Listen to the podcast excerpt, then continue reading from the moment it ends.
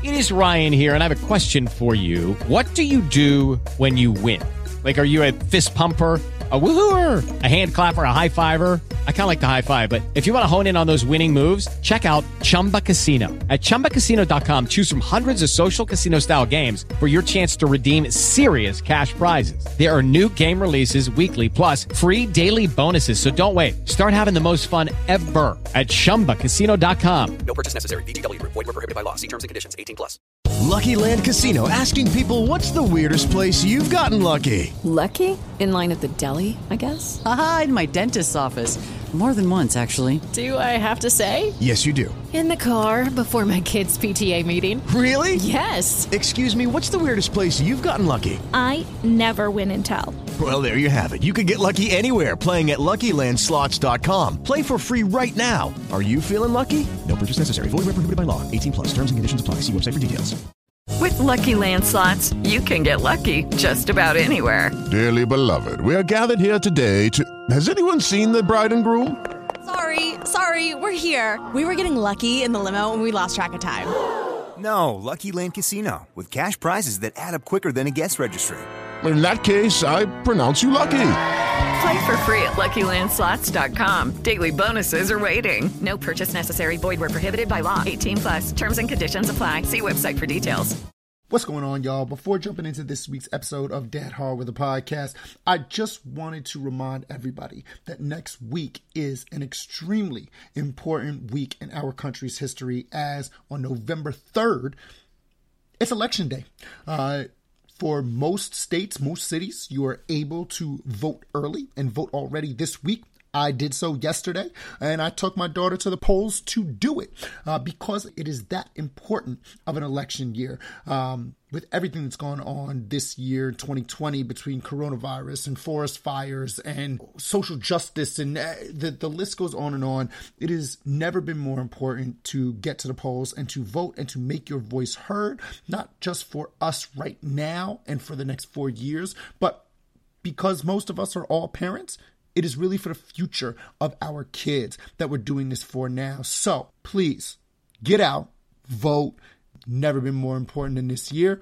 With that said, let's roll on into the show. Hey, you got him with this one, Doc. It's so soulful. Let's take him back. Come on. Hey, remember back in the block in the summertime when the sidewalk got so boiling hot that the heat from the street almost melts your flip-flops or burn through your new shoes and leave you with holes in your socks. Us city slickers, there was no watering spots, so we'd head to the corner. Mister Warner would knock. What is up? Welcome, welcome, welcome all my do-dadders, future fathers, potential parents, and everyone else tuning in. This is Dad Hard with a Podcast, and as always, I am your host, Mo Green. Yes, we are still in quarantine. Before I jump into everything, to connect on the Fatherhood Brotherhood, shoot us an email at dad hard pod at gmail dot com. Follow us on Instagram at dad hard pod, and check out the website we dad hard dot com, where this episode will be at the very tippy tippy top, and you can listen to the entire Season one, entire season two, entire fatherhood adventure um, with all guests, all weekly developments of uh, of my daughter, and, and for any new dad, what you might be looking forward to if you're behind me in the process. So definitely check that out. With that said, this is episode fifty-two of Dad Hard with a Podcast, and uh this week, we touch on an extremely important topic in parenting and fatherhood specifically. Um, this week with my guest, uh, writer Joe Keohane, who authored the Men's Health Magazine article that I was a part of. Uh, and the topic that we're touching on is postpartum depression in dads specifically, but also in moms, as he, he did a full deep dive into the entire process, all the happenings, all the causes, all the risks, from how it can affect each individual person dealing with it, down to how it can affect our relationships, all the way down to how it can actually affect our kids, uh, which is actually the most eye-opening and important part of it. So I definitely want to give that um, interview a significant amount of time. It's a long one, uh, and it is worth every second, um, or as they say, worth the price of admission. Uh, and that admission is free for you, so you should definitely stay tuned and check that out. It's it's a really important episode, uh, one of the most important interviews that I think has come on this show, uh, and and definitely one of the most informative by leaps and bounds, if not the most informative. So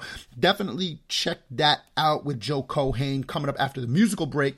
Uh, so like I said, gonna cut this segment down, try to keep it to about ten to twelve minutes. I normally go fifteen to twenty, but I'm going to try to keep it short and concise uh, so that we can not extend the episode all the way past more than an hour and a couple of minutes. So stay tuned for that. Talking about development, it is week sixty-five of being a dad. And as I mentioned last week, my daughter is a walking, walking, walking fiend. She continues to practice this every day. I feel like she's like training for the Olympics, right? In in a specific event, right? Because all she wants to do, anything she does, has to include walking. I actually went to go pick her up from my in-laws yesterday, uh, yesterday afternoon, and my mother-in-law says she has literally just been standing up and walking up and down our hallway for the last hour and a half,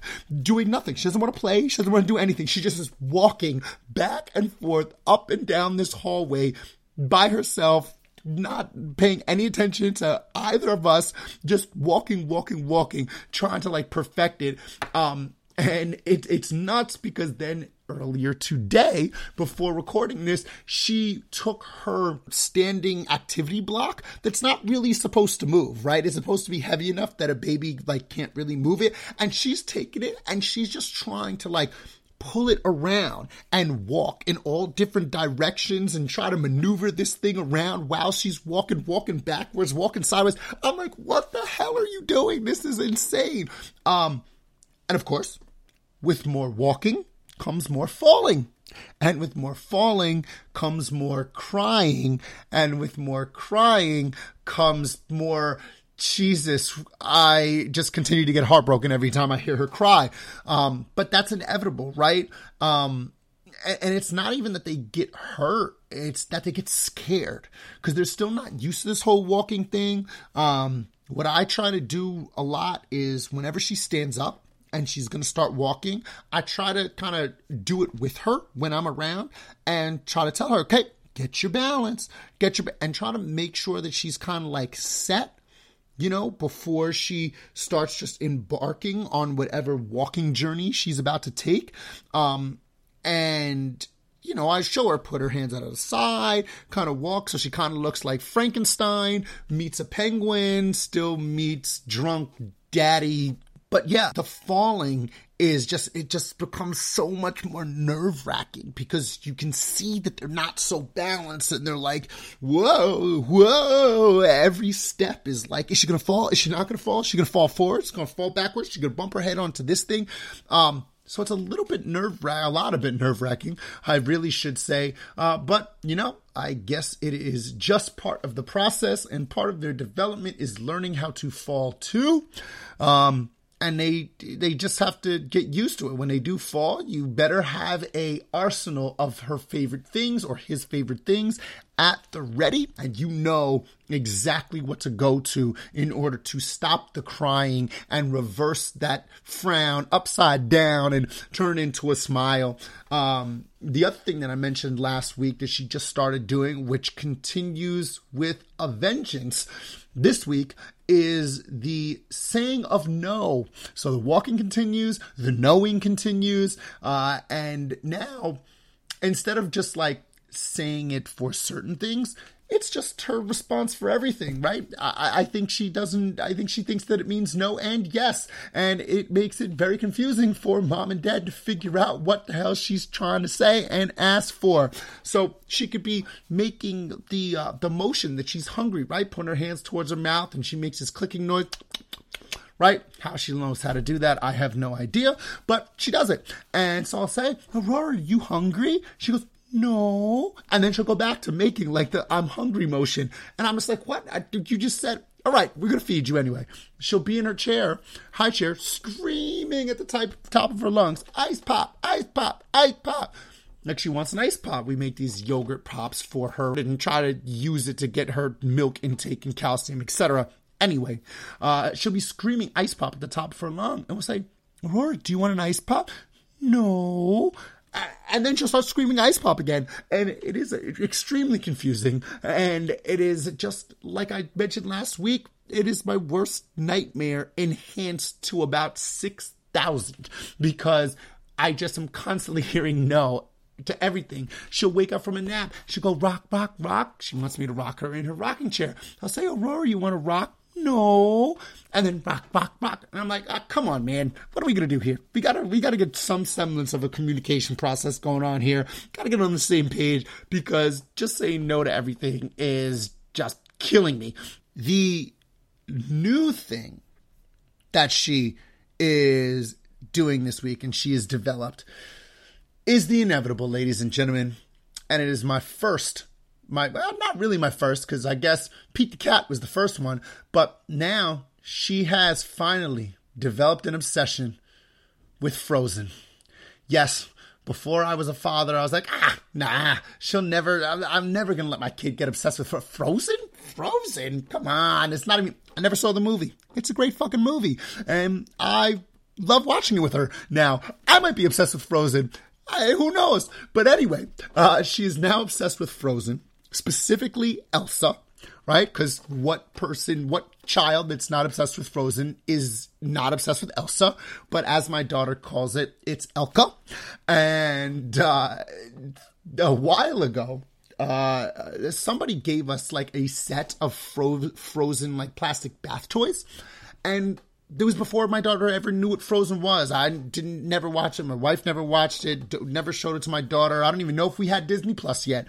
But Um, out of the blue, one day, she like couple last week or week before, she woke up before six a.m. and it was my day to wake up with her. So, you know, I do what any dad waking up at before six a.m. in the morning does with their child. I put on Disney Plus and and put on Frozen. I said, ah, you know what? Fuck it. She might as well learn now and let's see if she likes it. We have these toys, you know, maybe we'll get some use out of them. And thank God, because after one time of watching Frozen, where at the end she made me rewind the end credits back about thirteen times just to hear Let It Go thirteen times, um, she has become obsessed with Elsa. So I took out these toys to try and divert her attention from rewinding the closing credits to hear Let It Go for the fourteenth time.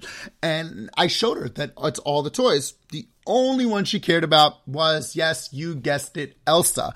And yes, as you probably also guessed, she has not let this plastic bath Elsa toy go for the last ten days. Literally, since I gave it to her, she has not put it down. It comes in to the stroller when we go for a walk. It comes to the bath. Well, it is a bath toy after all. It goes to my in-laws' house when we take her over there for them to watch her. It actually even goes on the changing table with her, where my daughter started crying the other day because she accidentally banged Elsa's head on the wall. And so she was kissing Elsa's head and crying because she hurt Elsa. Number one, that's the sweetest fucking thing I've ever seen in my entire life. Sweetest thing I've ever heard, as I even regurgitate it back to you. Um, but it's incredible how obsessed with this doll she is. She's never been obsessed with anything like this. You know, she was obsessed with Pete the Cat for a while, but it was also maybe just the the aspect of watching T V, because she just called T V Pete. Uh, now she wants to carry this Elsa doll every freaking place that she goes. Doesn't matter where, doesn't matter how long, uh, that it, it's coming with her. Um, and if she drops it when we're outside, screaming top of her lungs, so upset, can't imagine life without it anymore. Um, so I believe it was my wife's cousins that gave us the Elsa doll. So shout out to you guys, because you have uh, saved my life from having giving my daughter something to replicate and remember Frozen by everywhere that she goes. Um, so dads, if ever you get Disney toys, right? Or toys from a Disney movie, doesn't matter what the hell they are. It doesn't matter if you've ever seen the movie. My advice to you, keep them around, because eventually your child will learn about whatever movie those toys are from, and they will become their obsession, and you will be a hero because you kept them and you were able to just poof, make them materialize out of seemingly nowhere. And with that, that is all for this segment. We're going to jump into a quick musical break. And on the other side, we have one of the most important uh, and enlightening and informative interviews we've ever done here on the show with writer Joe Keohane, uh, who we sit down and we do a deep dive into postpartum depression in men, early fathers. We do touch on postpartum depression in mothers as well. So dads, moms, anybody listening, um, this is a really, really, really fantastic episode. So please check it out. Listen to it in full uh, because it's something that not a lot of people talk about, and we're going to talk about it. So we're going to jump into a quick musical break, and I will catch you on the other side.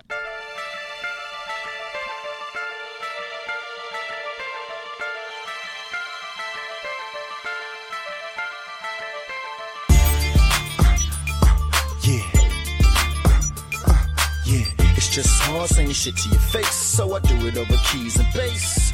Listen, girl, I've been holding this back now for a while. I just couldn't bear the thought of not seeing you smile. Swear a piece of me dies inside every time you cry, but I'm holding back these lies behind these brown eyes. And girl, it's about time that it came clean. With Lucky Land Slots, you can get lucky just about anywhere. Dearly beloved, we are gathered here today to... Has anyone seen the bride and groom? Sorry, sorry, we're here. We were getting lucky in the limo and we lost track of time. No, Lucky Land Casino, with cash prizes that add up quicker than a guest registry. In that case, I pronounce you lucky. Play for free at Lucky Land Slots dot com. Daily bonuses are waiting. No purchase necessary. Void where prohibited by law. eighteen plus. Terms and conditions apply. See website for details. Hello, it is Ryan, and I was on a flight the other day playing one of my favorite social spin slot games on Chumba Casino dot com. I looked over at the person sitting next to me, and you know what they were doing? They were also playing Chumba Casino. Coincidence? I think not. Everybody's loving having fun with it. Chumba Casino is home to hundreds of casino-style games that you can play for free anytime, anywhere, even at thirty thousand feet. So sign up now at Chumba Casino dot com to claim your free welcome bonus. That's Chumba Casino dot com and live the Chumba life. No purchase necessary. V G W Group. Void where prohibited by law. See terms and conditions. eighteen plus. Remember back in the days before you got blazed and lost in the haze. Remember back in the times when being just a kid was fun. Right, right. Remember back in the days before you had brains or cared about your ways. Remember back in the times when being just a kid was fun. Right, right. Ha. Remember the sandbox, little league ball, felt like the sandlot.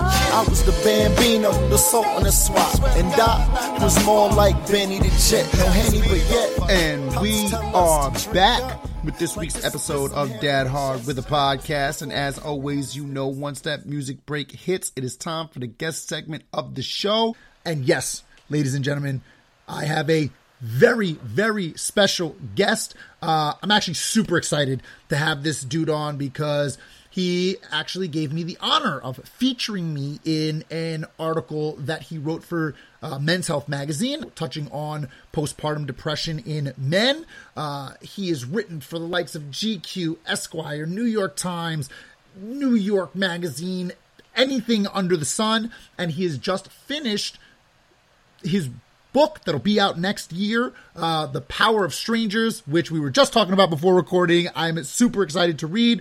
So with no further ado, my fellow Brooklynite, at least for the time being, Joe Keohane, how are you, good sir? Anyway, man, it's uh, I'm doing pretty good. How are you? Happy uh, to be on. Uh, it's like, yeah, I'm happy to have you on because we've been trying to do this for probably since January, since we first talked for the Men's Health article. But how's everything? How's the response been to this Men's Health article? Obviously, I was a part of it, and it was super powerful. I think you did a absolutely phenomenal job in expressing the actual happenings, emotions, feelings, et cetera, for men dealing with postpartum depression or just the hardships in general of early fatherhood. Uh, how has the reaction been that you've gotten? It's been good. Yeah, it's been it's been really positive. I mean, the story. I was drawn to the story because it's it's um, it's something that no one talks about, but it's something that people talk about so little that no one even knows it exists. Um, postpartum depression in men is not something that people think of. They usually think of postpartum depression as something that affects mothers, yep. right?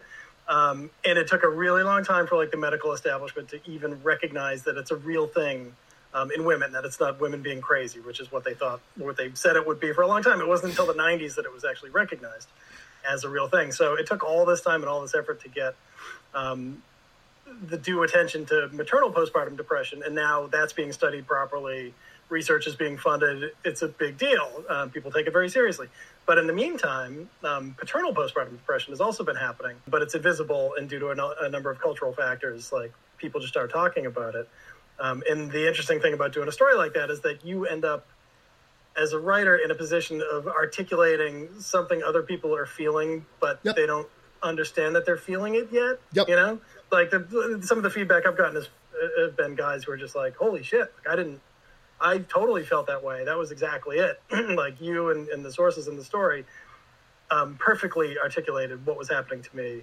But because it's so so little understood and so little talked about, like they didn't even know to look for it. When yep. it happened to them, it never even occurred to them to be like, oh, this might be this might be postpartum depression. And we've heard from women too who are, who are like, yeah, my husband is like, I showed this to oh, him and he was like, yeah, that's this is this is what this is. Like this is this explains what we went through. So that's been really really heartening to see that sort of um, feedback. Yeah, that's the um, same. That's the same type of feedback that I've gotten. We were talking before I uh, we started recording, and I've gotten the same thing from just dads that I know that I'm friends with, some of which have been on the show. They hit me up after reading it and it was like, dude, like this was amazing that like you were part of this and, and talked about it um, because I never said anything to anybody because I just thought that it's just, I just chalked up these feelings to, this is what early fatherhood is. Like I'm supposed to be anxious and, uh, you know, or maybe it's not what it is. And I'm just completely failing across the board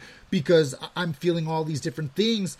Um, it, it was a phenomenal thing for you to bring to light. And uh, when you reached out to like the Park Slope Parents group or whatever, that were, yes, ladies and gentlemen, this is another Park Slope Parents plug. I know I do this all the time. Um, but I was like, you know what? Let me, let me jump on here because I think it's an important thing. And I actually haven't never talked about that on, on this pod, uh, which is really why I'm super pumped to have you on because you're probably the best expert on the topic that I know at this point that I have a direct connection with. Um, Before we jump into like that whole topic, though, how are things with you? How how has this pandemic been? I know that your daughter's like four years old, uh, so I'm sure shit is really real for you in the in the Keohane house. Uh, how have you been dealing with that, especially in the midst of trying to finish this book? Yeah, no, it's a nightmare. I mean, if you had like. You couldn't have engineered a situation that would be more perfectly designed to destroy me mentally than this. Uh, it is like, it's just, a, it's like the, the kill shot, the Death Star. You couldn't have come up with a better way to unravel me. Um, so like, think about what, like, what world are we playing with here, right? Uh, confinement, yes. which drives me crazy. Jesus. Um, the, this, this kind of like curiously, this curious mix of, never being able to socialize, but also never being alone. Like that's uniquely difficult to deal with. Absolutely like, phenomenal like, point. There's always someone in the room, but I never, I haven't seen anyone else in like so long, yes. at least for the, the early months, especially yes. when it was so intense. And we lost childcare for months. Uh, that was really hard because we're both working full-time jobs. Um, I ended up working on like, I had a crazy movie job for two months. So I was just you know, I was getting up at four, Jesus. watching our daughter until one, working until ten or eleven, going to bed, getting up at four, like for months like that. So it was a wicked grind. Um, yeah, it's super hard. I mean, you know, I wrote about this a little bit in the book, but I went through postpartum depression um, when we had our daughter, and I didn't have the slightest idea what it was. Sure. Um, I just felt like I was unraveling, and being like both a guy and like an Irish Catholic from Boston. Oh, um, Jesus Christ. Emotions are not discussed. Difficulty is not discussed. It's a sign of weakness. So I just like put my head down and like got through it, but it was, it was rough. Um, and what I realized was like some of the stuff that really set me off then was, you know, I think this is probably true for most men, but you kind of jerry rig together like a, like a mental health regimen. Yeah. Right? Like it's not, it's not a sensible way of doing it, but it'll be like, you know, you go boxing and whatever, like whatever you have to do to keep your head on straight. For sure. Um, and I, you know, guys do that because it, generally, like we said, they don't usually go in for mental health stuff. They don't usually seek treatment or things like that. We're pretty bad about it. We've always been pretty bad about it. Um, but the way I, I always, you know, stayed pretty sane was through a mix of like being able to work, because I really like what I do, being able to work at will and working a lot. Like I always yeah. really like that. Um, seeing people all the time, like going out, going to see music, going to museums, going to the movies all the time, like just being in motion. I love being out and about. I love being around people. Um, and so all that stuff, like that door closes when you have a kid, right? Like, yep. you know, you have no more social contact really. You're stuck inside. Um, you're tired. If you want to work, like you're constantly being interrupted, like all that stuff. I realized was like the things I used to like keep myself sane were just immediately um, taken off the table. Sure. Uh, and I think that's what, you know, the more I think about this, um, I think losing all that stuff in one shot really screwed me up. Um, it was kind of a disaster. Like I just, I felt like claustrophobic and, you know, none of this is super, you know, everybody talks about this, um, but it hit me really hard. Just yeah. like never seeing anyone. Um, never being able to like go out, you know, on top of the sleep deprivation, on top of the screaming and all the stuff that you deal with um, early on, um, I just found it extraordinarily difficult. Yeah. So when COVID happened, you know, I like I, I I brazened that out the first time around. When COVID happened, it was like that times ten. Right? Yeah, it was it was a much much worse version of that same thing. Um, to the point where I was joking with other people being like, now everybody knows what it's like to have a baby, right? You're, you're fucking stuck inside. You never see anyone anymore. You're exhausted. The, your like ambient stress levels are so much higher than they were in the first place. one hundred percent. Um, you feel like you're suffocating. Like, oh, I was like, yeah, this is pretty much like, you know, I don't want to put too negative a spin on it, but yeah, that's a lot like what it's like when you have a baby. Did it take you back to like that feeling, same feelings that you had when you first had your daughter? Oh, like a slingshot. Yeah. I, I knew like, I knew I was in, as soon as it came back in force and I was like, I can't, I can't do this again. I gotta, I gotta figure this out. Um, and then ended up like, you know, finding a therapist and I've been working with that nice. a little bit. Um, and talking to all you guys for the story was, it was actually great too. Um, just to get those stories and, and to, and to see that there are other people who've gone through this. For sure. Um, and that it is pretty normal. And that was, you know, the, the big, one of the big draws of the story for me too, is to try to normalize this sort of thing. Yep. To make it, um, you know, this isn't like like dealing with emotions, trying to fix things like this isn't just the province of like like new age woo-woos. Um, this is stuff that like fairly conventional men like ourselves can probably go in for and really benefit from. Yeah, um, and, but and yeah, for, for sure that all that stuff came back when, when the coronavirus hit, and then I knew like I started researching it more. I, I just I mean I knew I needed to get out ahead of it. Yeah. Did you? So you mentioned regular guys like like us go through it all the time, but I also feel, and we talked about this also for like when we did the interview for the story, I feel like men have been going through this for decades and decades and decades and decades. They just, you know, the expectations of being manly, manly, macho man was so much higher, you know, and the value, I mean, this is going to sound shitty to say, so I apologize to all my ladies and moms out there, but like the value of a woman's role in a relationship was strictly, you know, strictly to care for the household. And so men didn't really need to like worry that much about like, if they didn't want to be around the kid, they didn't necessarily have to, because that was the woman's jo- uh, job. You know what I mean? Yeah. Now, now, and rightfully so, things have evolved, and there's more equality in the workplace. There's more just equality and and love for females and, and women in general by the male gender, uh, and respect for them. We're more eye-open. So I think that that actually, because of because of our newfound love and appreciation for women in this generation, it makes it almost harder on us mentally, emotionally, when we have kids and still feel like we need to be the rock, but also want to be there to support our wives or partners to, you know, push forward and not just be the sole caretaker of kids, et cetera. You know what I mean? We want to be involved in that now. And I think that plays a huge role in like the mind fuck that turns into postpartum depression. And I think it's great that got people like you, um, not to pat myself on the back, but people like me and all of the guys that were in the story are willing to, you know, come out and, and talk about it and actually bring it to light to let it know that it's a normal thing. You know, yeah. you said, yeah. you said ten percent of dads go through it. I think it's probably significantly higher than that behind closed doors. Yeah, the, the estimates go as high as twenty-five percent. Um, I think it's, it's even higher than it's that. A, it's a little tricky just because it's like it's not, it hasn't been included in the in the D S M five, which is like the Diagnostic Manual for Mental Health Professionals.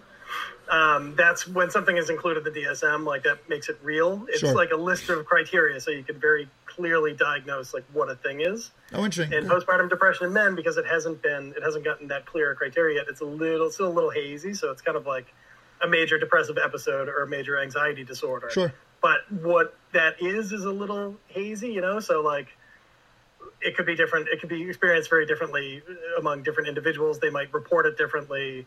Um, I do think it's probably underreported a bit just because men underreport mental health issues. And actually, interestingly, like, fathers are even worse than childless men at, at reporting this stuff. Yeah, they, I mean, the numbers are, like, um, it's actually true because... You know, guys without kids are bad at this, um, just because we are. Uh, yeah. I mean, it's a, it's a mix of cultural factors and probably some natural stuff in there, too. Um, but when a man becomes a father, you have all this cultural pressure to be the rock, like you said. Yeah. Um, and, you know, the phrase that turns up a lot is support and provide. So you have yeah. to support, provide, support, provide. Um, the models we have from a lot of our fathers were sort of stoic. Um, if they were having a hard time, like they didn't show it. Yep. Um, or, also, or they remove themselves so, from the situation so many, completely. There were so many drugs. Like I was, you know, to your point about how a lot of men were probably depressed before. I just think of like how many drunks there were yep. growing up, you know? Um, I think there was probably a, it, there was an enormous amount of undiagnosed depression and, and mood disorders and stuff like that. one hundred percent. They just didn't, society didn't recognize and they didn't have the capability of dealing with. Um, because it was so associated with like shame and weakness. Um, but yeah, with, with fathers, um, that's what they're so worried about. They don't want to be seen as um, being failures, being um, like subpar, you know, supporters and providers. Um, and they certainly don't want to make it seem like they're having like a pity contest with their wives who actually deliver the baby. That's, you know, I talked to a lot of guys for this story. Um, you three got in there, but I, I talked to like a dozen guys. Um, unfortunately, you know, I just wasn't able to write the ten thousand word story that I wanted to write. For sure.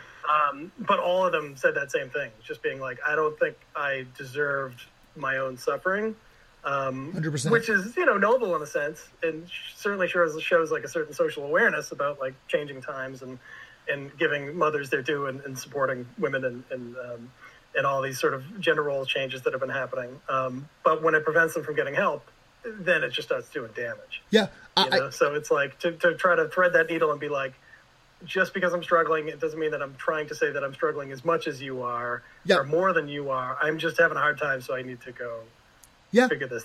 It, it's, know? It's funny. I actually, I actually talked about this on, um, uh, on uh, a previous episode of the podcast um, with Michael Addis from the, he works in the New York Post. Uh, and he said the exact same thing. I always, you know, at the end, I'm going to ask you these questions also. But one of the one of the questions I always ask is for what a dad's, you know, best piece of advice is for a dad behind them. And his was specifically to take care of yourself also. And we, you know, we went into a lengthy conversation um, about that exact fact. It is very difficult. It's it's another layer that makes it difficult for for a dad, because we know that the the woman, that the mom is going through so much more than we could that we could ever go through, and that's just happenstance of biology. Um, but you know, physically, mentally, emotionally, hormonally, you know, all this stuff, and and some of which we don't have, most of which we don't have to deal with. It makes it even more difficult to to try to express and have those conversations with your with your partner about that, because you feel guilty that like you're feeling inadequate, or you're feeling, you know, trapped or depressed or whatever it might be, because you see them going through it tenfold. Yeah. Yeah. And it's, it ends up being a, um, one really interesting stat that I turned up when I was doing this was that if you, if your partner is depressed, your, um, odds of getting postpartum depression, um, increase by fifty percent. Wow. So it's like a, it, it's just, um, gas, gasoline in the fire if you're with a depressed person, right? So if your, if your partner is having a really hard time, not only does that make you less likely to like take care of yourself or th- think about like, are you, are you holding sure. up? Are you healthy here? Um, is this, you know, do you need help? Um, but it can actually also cause depression in you. So it can spread. Yeah. Um, and then there's a lot of research on like what happens to children who have young children who have two depressed parents. Oh, interesting. Um, and it's a disaster. It's a, it's a, it causes all sorts of developmental issues. It raises their levels of stress hormones, which can affect cognitive development and, um, you know, the development of their immune systems and all this stuff. It has very serious repercussions um, living with depressed parents. It's actually funny. So, that, it's actually, sorry, I don't mean to cut you off, but it's actually funny that you mentioned that, because I remember when my wife was really, my wife really had a hard time with breastfeeding in general. Um, and we went to this lactation consultant, and the first thing that the consultant said when, you know, my wife was showing her how she normally breastfeeds, she was like, you need to relax because your anxiety and stress is making the baby ang- anxious and stressed. And yeah. I think that moment was the moment that kind of like she snapped out of it and was like, all right, fine, done and done. I'm going to just go ball, you know, balls out and, and, and strength, you know, toughen up and just, and take it and figure out what we need to do. But it's it just interesting that you say that, that, that trickles down into the the child, because th- this lactation consultant said it literally right off the bat, never had met us before. She could see it immediately ha- that it was having, you know, my, my wife's anxiety and stress was having this effect on our daughter. And that was, you know, she was what, six weeks old at that point, you know? Yeah. Um, so it's interesting you say that.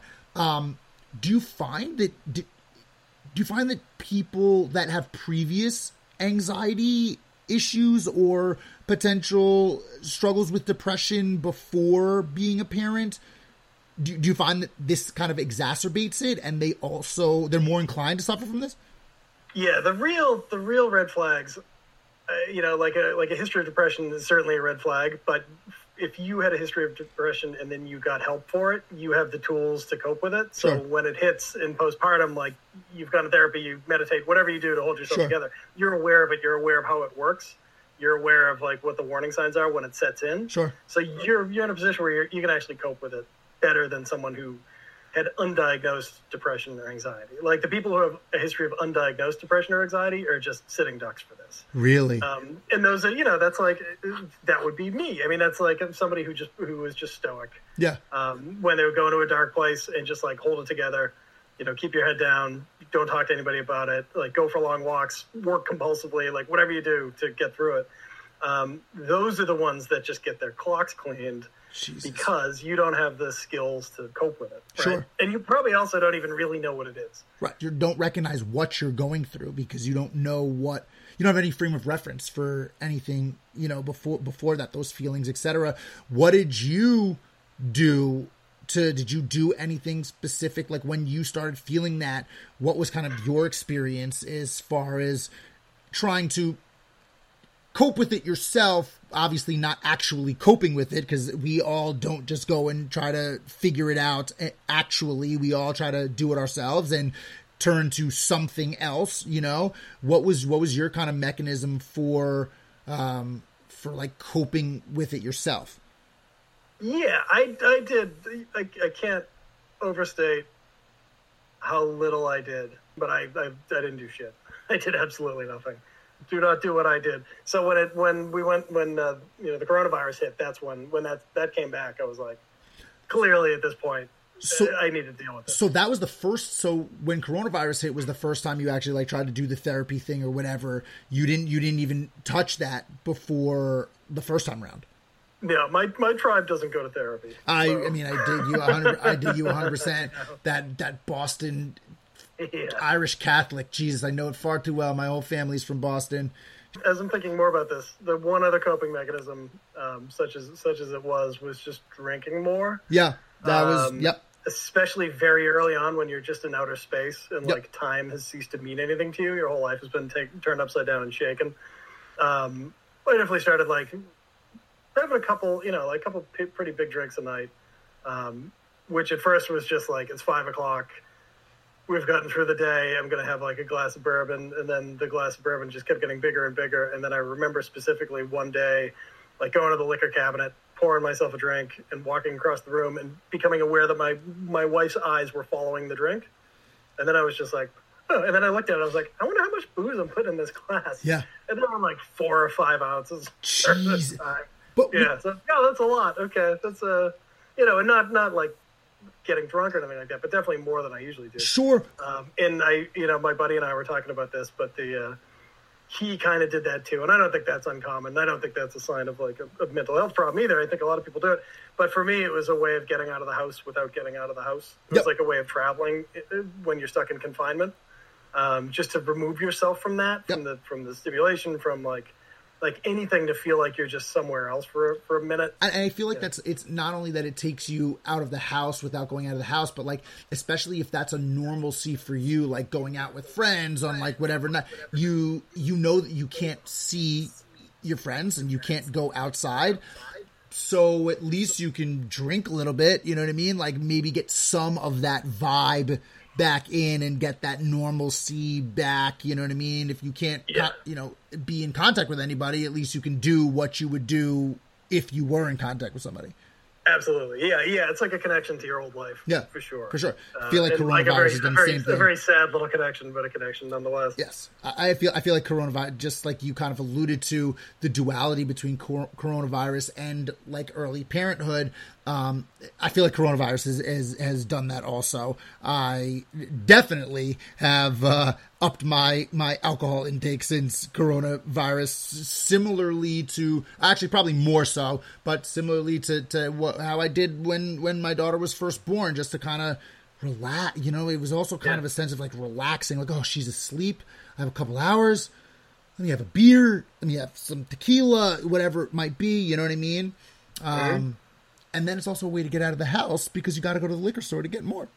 Right. Yeah. Yeah. And then you're just, you turn into one of those desperate cases that's like trying to have a long conversation with the guy at the liquor store just because you're so frantic for some sort of human contact with yeah. someone else. Right. Indeed. Indeed. Just, yeah, talking to the guys at the bodega for a number of minutes about anything that you can possibly talk to them about. So this chocolate here, uh, is it imported or is it, you know, just, yep. uh, you know, yep.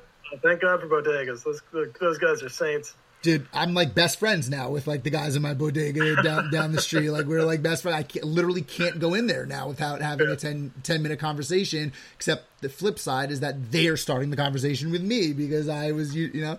Um, so ultimately to, to get over it, you just kind of just got over it. You just powered through it and was just. Yeah. Yep. Yep. What did um, it feel like when you got out on the other side? I don't even know if I was aware that I was on the other side. Um, Interesting. There is like one of the, the, this kind of like leading psychologist who studies men's mental health had a great point that was like, and I heard this from some other people too, but um, men can be so bad at identifying like emotional difficulty and so bad at coping with it that they might not even recognize it at a certain point. So if you like, you know, if, like a lot of guys will, will respond to depression with like stoicism or anger or compulsive exercise or compulsive work or things like that, which are all like people would watch that happening and just be, be like, this is just masculinity. Like this is just yeah. a guy acting like a normal guy. And that becomes so routinized as a response that the guy himself might not even know what's behind it. Like, it's yeah. just like, oh, now I'm, now I'm pissed off. Like, now I'm ranting, whatever. Like, I just feel like, hey, you know, I, I, I'm really into working right now. I just, all I want to do is work. I don't want to talk to anyone else. I just want to work. They might not even be aware that there might be depression or sure. some kind of anxiety disorder underneath that. Um, and that makes it so much harder, too. And, uh, you know, to your point earlier about whether or not this is underreported, you know, it probably is, because you might say, like, were you depressed? And be like, oh, you know, I, I got, I wasn't depressed. Like, I wasn't crying. I was pissed off from, like, working twenty hours a day so I wouldn't have to go home. Yeah. Um, but that's what that is. Like, that's what's happening underneath all that stuff. And so, like, there's not a great emotional awareness of, like, the chain of things, like the chain of emotions that result in Sure. certain behaviors, right? Sure. So, like, anger is a big one. Like, I'm comfortable with anger. I'm completely comfortable with anger. It's my home. It's where I live.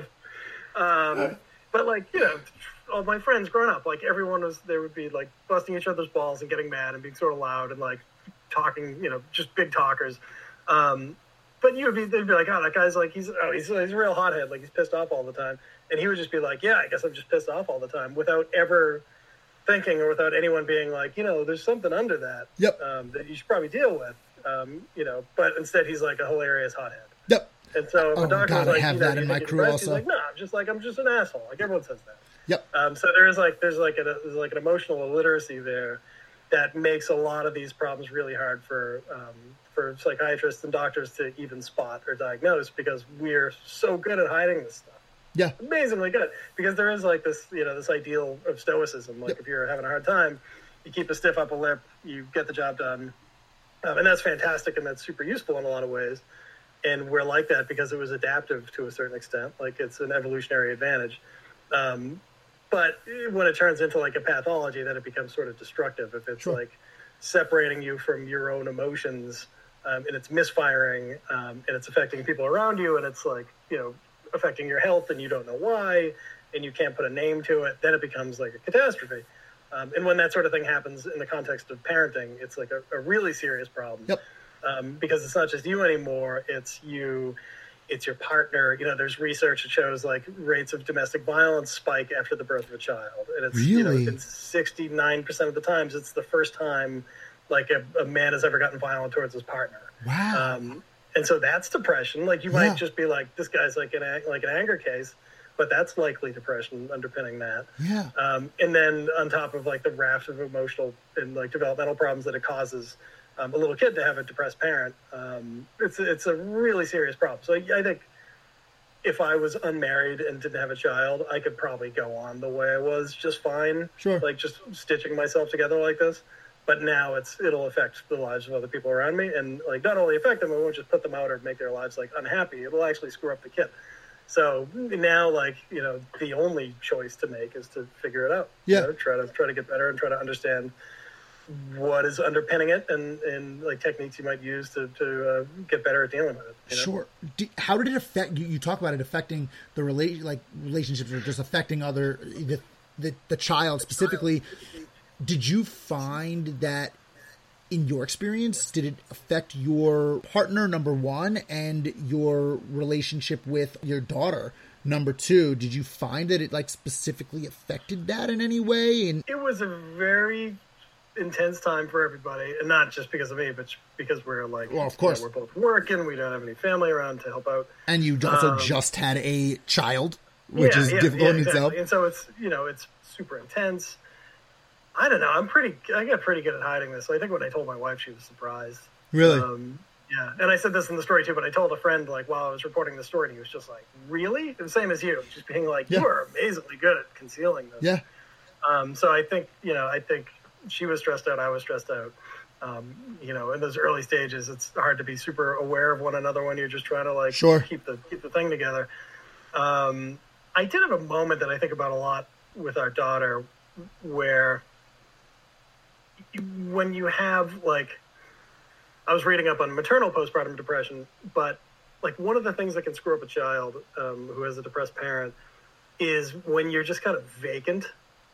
Yep. You know, like you're just checked out um, and you're staring blankly ahead. Um, you know, you think about things that would stress a child, and it's like yelling or erratic behavior or things like that. Like, and, and that certainly does, but checking out like that can also cause, that can be really stressful for a kid. um, because you're just not not there. I mean, one of the reasons why maternal postpartum depression is so serious is because oftentimes that's how it manifests. Like, you're just not there. Like, yeah. You're bodily in the room, but you are not there emotionally. You're not really there mentally. You're just staring out the window. The kid can't get your attention. Like, that's actually, that's a real problem. That can, you know, enough yeah. of that can screw up a kid.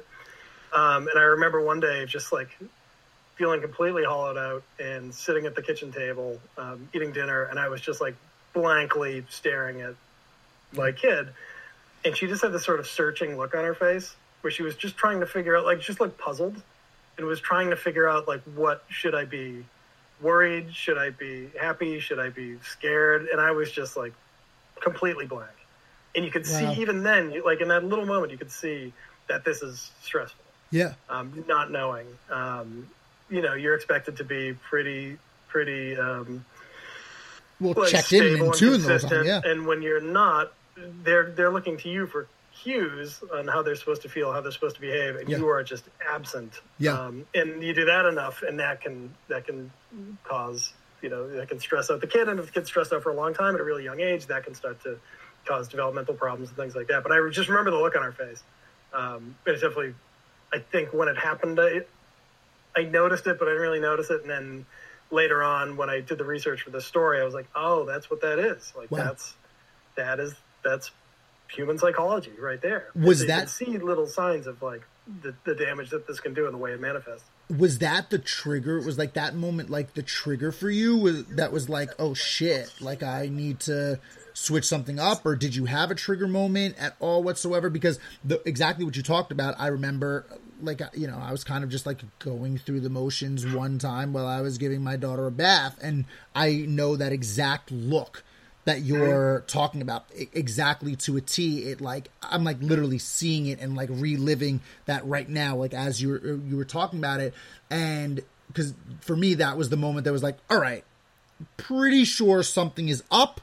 I need to try to figure this out. And, you know, that's when I started trying to talk to other dads about it, try to utilize, you know, the, the Park Slope Parents, yes, another plug, the, the Dad four one one group, um, and express that and see if there was any other guys out there that were kind of going through that. But that look of like, uh, I need, like, I, I need something from you right now. And you're just zonked. Yeah. Yeah. You, you really, you, and you, when you, when you learn about this, you see it all the time, but they follow your lead. Yeah. A lot of times, and sometimes they're following your lead by seeing what you want and openly defying you uh, to test the limits and stuff like that. But they very much, they very much respond to like what you're putting out there. Yeah. Um, and they say that about tantrums, like temper tantrums. Like if you if you get mad because they're throwing a temper tantrum, it, they'll escalate it. Yeah. But sure. If you're calm, like it's you know it's a, the, the question of mirror neurons, right? They'll mirror your behavior. Um, so they're super aware of it, and they have to be aware of it because if you're out on the veldt, you're like a hunter gatherer. If the kid's not paying attention to the father, like the kid's got to get eaten by a cheater or something. Like there's a reason we behave like great. See, we're, great we're team players, you know, yep. So we have to be in sync. Um, but when you're out of sync, the kid definitely notice, notices it, and you get the sense they're kind of grasping for something. But I just remember this puzzled look on her face. Um, that was not a galvanizing moment um, because, again, I did nothing. But um, I think about it. It's very significant now. I think about it all the time now. Um, I definitely noticed it, but I just didn't, I wasn't aware of what this, you know, like what this thing was. Yeah. I treated it like any other kind of dark period that you could just get through. Sure. Um, but, um, but yeah, no, I didn't, um, the galvanizing moment really was COVID and doing this story. Um, and, you know, I was aware, like once I started doing research, I was like, oh, okay, that's what it is. And I started talking to some experts and some doctors and nurses and stuff like that. And a lot of them reported the same thing where like one of the sources for the story is a, there's a brilliant nurse who, um, said like she delivers babies, like this is her job, she deals with parents yeah. all day long every day for twenty years, and um she had a baby and had like a traumatic birth, which is, by the way, is another trigger for postpartum I'm depression sure. If you witness a traumatic birth, like your your your risk level goes way up um because you you know the, the the mother has been obviously very traumatized, but you are also being you know probably less traumatized sure. but still traumatized by being in a like such a stressful and scary situation like that. But she had a, a traumatic birth and then went home, and her husband was in this shitty situation where They wouldn't give him paternity leave. Um, they made him go back to work immediately after she got out of the hospital. She was in the hospital for a week and a half, like recovering. Jesus. And then they got home and he had to, they were like, well, time to come back to work. And so he had to come back to work. And so that's stressful. He feels like he's failing because he's not there to like help his wife sure. and child. Um, and he just started, you know, fritzing out. And she was just watching him one day and she just goes, she was like, you know what? If I didn't know any better, like I would think that you, you were suffering from postpartum depression. And then literally, this is like a veteran nurse at a major hospital had to go Google, is paternal, is male postpartum depression a thing? And she was wow. like, holy shit, it is a thing. And there were, you know, there's like a handful of papers out there. Um, there's not a ton of, re- not a lot of research has right. been done on it. But then she became like a major advocate being like, and once you're, once you're aware of it, it's one of those things that you start to see it all over the place. Sure. You see it in your own experience sometimes if you're one of the guys who was affected by it. But you can also see it in like friends of yours who have kids who are starting to like, starting to skid out a little bit. Um, and once you know it's there and you understand how it works and what sets it off, and also the social factors that keep it from being taken seriously and being treated, um, it makes a lot of sense. Sure. It explains a lot, you know? So what sparked you, you said you did nothing, right? To, to, to get over it and, and, and to work through it. What then sparked you to, to write the story? Did you, because you definitely, I mean, we spoke about it way before coronavirus happened. I think this was back in January. What sparked you to want to look into it? What sparked you to actually want to write an article about it and talk to other people about it? Was it just like a wormhole one night where you just like looked it up, like also Googled it? Is postpartum depression in men a thing? Or did you at some point realized that you were going through it and decided that you should look into it a little bit more to see if you were going through it? Yeah. I, or none of the above. I was aware of it by then. Um, so I would have been, yeah, you and I talked in, was it in January? It was like Jan- January yeah. or early February, something like that. Yeah, somewhere around there. Okay. So, so the, the real like unflattering mercenary explanation is that the magazine contacted me and said, you want to write something for us? Oh, like, really? Sure, I'll take, I'll take your money. Um, but, but I was aware of this because I, at some point, I don't remember when, I just started Googling it. And I was like, is this like, what, you know, what could this be? And yeah. this was more or less when I was out of the woods. Sure. Um, I was just curious and I was just poking around. And I found a couple papers and stuff. Um, but yeah, they just, they said, do you want to write a story? And I was like, well, this is, you know, this is the thing I've been poking at. And I haven't seen anything that, any story where like men talked about it on the record. For sure. Um, which Michael Addis, who's the, the psychologist at, um, at Clark University, um, who's like one of the leading experts in men's mental health. Um, when he and I were talking, he was just like, so how are you going to do the story? Is you just going to do the research? And I was like, no, there was actually like a pretty good response. Like a lot of guys were willing to talk about it. And he was like, on the record? And I was like, yeah. And he was just like, no one's really gone on the record about this before. I think I found one piece that was like a blog post where someone talked about it.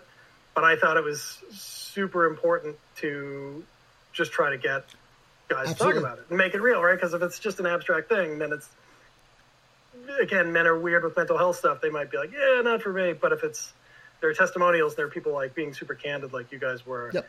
and being really honest about it and, uh, and, and walking readers through what, what the process was like and what it felt like, then it becomes real, right? Then you've normalized it to a certain right. degree. Um, and then maybe they're, they don't feel embarrassed by it. They're like, okay, well, these guys seem like they're fun to hang around with. And like, they'll be, this is, this makes me feel less bad about like giving somebody a call or, Sure. even reaching out to friends if you're if you're not comfortable going to like a therapist or something like that. Like just talking to anyone about it, it becomes super important. So I, I, I knew about it a little bit. You know, they wanted they wanted me to write something, and um, as I surveyed a lot of the research, um, it was pretty striking. Um, there are some serious people involved in doing the research, so it wasn't just like tossed off stuff. Um, yeah. Pretty heavy people who are looking into it, um, even in its early stages.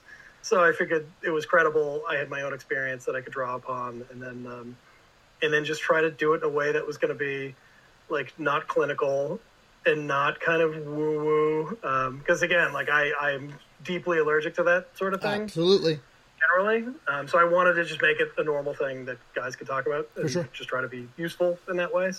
After doing all the research, after talking to all the guys that you spoke to, what did you find, or did you even find, to be the best way to cope with this and come out on the other side. Yeah, I think the biggest thing is just knowing that it exists. Um, that's huge, because the thing that kind of accelerates it or worsens it is this belief that you're the only one going through it. Yep. Um, and that can put you into a spiral, you know, sure. If you're just like, I'm looking at all these super dads uh, and they're having a great time and I'm not doing well and I'm embarrassed by it. So I must, I must be screwing up. And if I'm screwing up, there must be something wrong with me. And then it turns into shame and everything else. Sure. Um, so being aware of, like, number one, that it exists, that it's real, that it's pretty widespread. Number two, that it has a really deleterious effect on your kids' development. Um, but number three, like, what the risks are, uh, that's really important too. So, um, you know, a big risk is sleep deprivation. Um, that'll really hurt you. Risks yeah. as far as leading to it, or risks that can turn it even deeper into a deeper spiral, or both? Well, it will. It definitely spirals, right? So, like, but the things that can set it off initially, and if you don't get help, all these things will get worse. But, um, but like stress and anxiety. So fathers today do a lot more work. Uh, yep. They do a lot more parenting. Um, and in many cases, they're working full-time jobs. Their partners are working full-time jobs. Um, it's an enormous workload if you don't have a lot of help. It's a huge amount of work. It's like having another job. Um, it's a lot of stress. So that is a, a trigger that can set you off, just like heightened stress. Um, feelings of incompetence. Uh, I heard that again oh, and again and was, again and again and huge, again. And, huge. you know, to a degree, everybody's an idiot when you have a kid for the first time. Um, but in this case, you know, you and I were talking about this, but our generation is expected to do a lot, to be very involved, to be emotionally attuned, um, all these things that, like, our fathers were great, um, but they weren't in the trenches like that. Like, sure. There was a pretty clear division of labor. They did the work, brought in the money, mothers raised the kids. So we're expected to do a lot more of this stuff, um, which is great. And it, there's a lot of research showing that this is it's better for the kids if both parents are sure. like, like, intimately involved in their, you know, their their um, upbringing. Um, but the problem is there's like a skills gap that becomes a real, a real issue where you're expected to do a lot, but you don't have any role models that taught you how to do it. There are no classes really, um, that teach you how to do this stuff. You know, you can't look to your experience with your father because your father was probably not working at the level that we're working at now. So then you start to get frustrated. You feel like a failure because you don't naturally know how to do things that other generations just didn't do. And then sometimes your partner might get frustrated with you because you're like, this total rank amateur and you're screwing stuff up, and then she's like taking things away from you and being like, you know, forget about the diaper, I'll deal with the diapers. And then you start feeling oh, that was also more big. like a failure and everything else. So there's like a really steep learning curve that we're just not prepared for. Um, that's a major trigger. One that everyone told me about, that some of the doctors talked about this too, um, was an expectation that you were going to bond immediately with oh, the interesting. baby.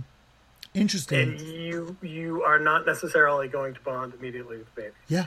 Um, so a lot of guys are like, you're led to expect that you're going to lay eyes on this child and it's going to be like, bam, um, you're going to be all in. That doesn't happen all the time. Yeah. Sometimes it takes a little while for the father to bond with the baby. But if you don't know that that's normal, you're like, am I like am yeah. I a sociopath? Yeah. Uh, is there something really wrong with me here? Like, why am I not like on the cloud nine here? Um, that can start it off as well. So all these things can work in concert. Um, and then if you start getting depressed and you're not getting help, like the noose just tightens. Um, some of the treatments that people suggested, again, this is early days because there hasn't been sure. um, really extensive research done on what, what can address this problem. Um, therapy is good.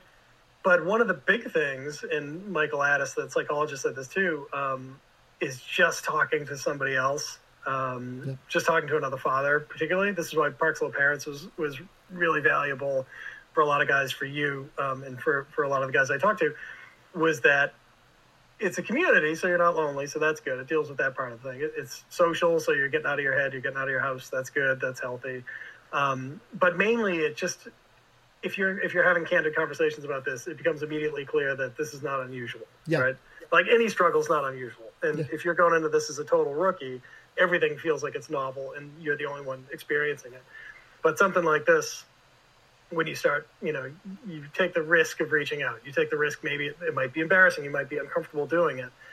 But quite likely you're going to find that other guys have gone through this too. God, this, I'm so, I can't say it enough of how happy I was that not only was I a part of this article, but that you went out there and did it, because you're one hundred percent right. Bringing it to the foresight and letting people know, you know, my wife and I talk so much, especially when my daughter was very young, about how nobody talks about the hardships of breastfeeding. And if people did, it would help women who are having problems with breastfeeding cope with it even more, right? Or, or be able to cope with it, period. This is kind of the same thing. Um, if people just talked about it and brought it to light and communicated it just to friends, to other dads, you know, um, it would kind of lessen the blow, I, I feel like, a little bit, and just alleviate some of that stress and anxiety. Um, so I'm super honored Uh, that I was a part of it, and the world should be blessed that you that you brought this to the light. I, I'm, I'm and I'm one hundred percent serious, because it, it is it is highly necessary for people to understand it and for men to know that it's fucking okay. Yeah, that's great. Thanks for saying that. Yeah, that means a lot, dude. It's one hundred percent. It's one hundred percent true. Um, but with that, we're gonna wrap up here in a second. And I can't let you go without dropping the two questions that I asked to every dad that's on the show. Uh, so the first one is, what's been your favorite thing or favorite experience about fatherhood or being a dad in general? Mm-hmm. Um, just having a really good audience. Um, she's just a, she's a, she's a, not an easy laugh, but a satisfying laugh. Oh, it's um, so great when they laugh at you. Yeah, it's just awesome. Like, just, I can, I can just absolutely slay her. I just do it all day long. That's amazing. Um, I can just absolutely kill that kid. It's great. That's um, awesome. Yeah, I just, I love making her laugh. That's my favorite, my favorite part of it. I mean, there's a lot of stuff that's probably more profound than that, but, but that's like, anytime things are kind of shitty, I know I can just go like do something that will get her to crack up. Yep. Um, it's great. Yeah, it's great. She's got a great laugh too. The, the second question is uh, my selfish question of the evening. What's your best piece of dad advice that you would give for a dad in this fatherhood adventure behind you? I think it's probably similar to, to what your your other guest had. Um, like, take care of yourself. It's a long run.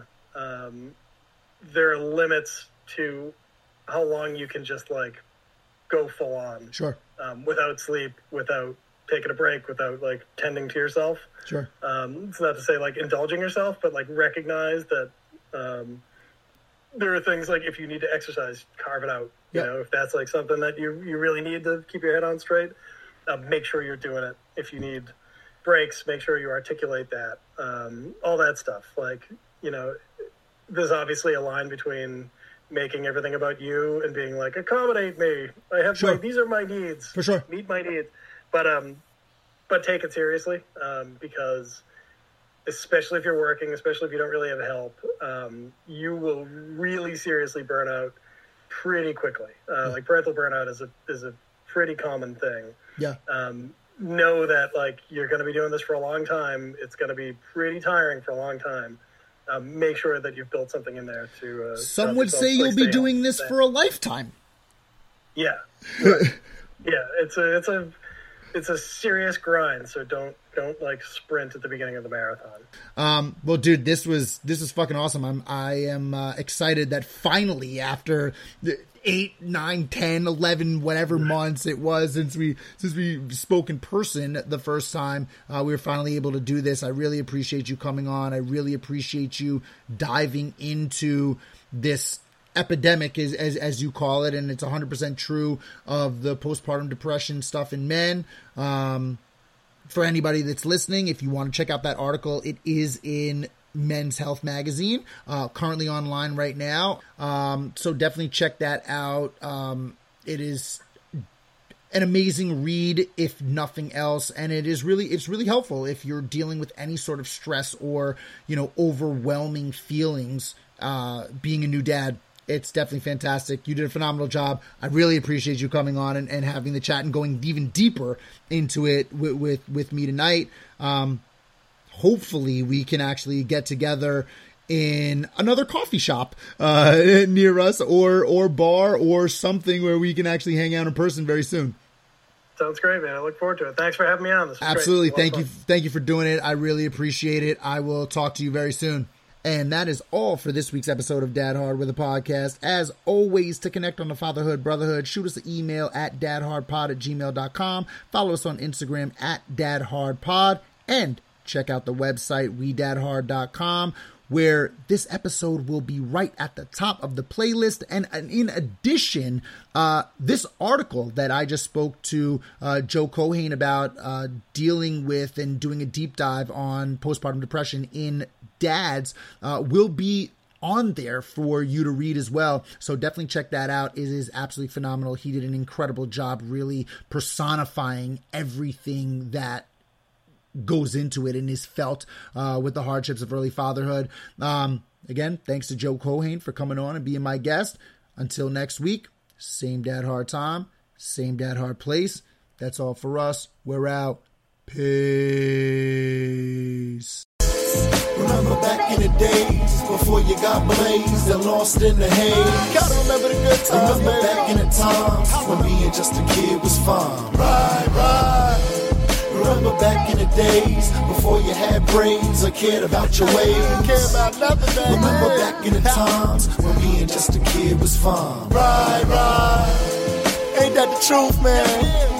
Wish I could go back being a little kid again, man. Remember them good times. Everything was free spirit and all that. I'm talking the playground. You was playing on the monkey balls or whatever. Spring.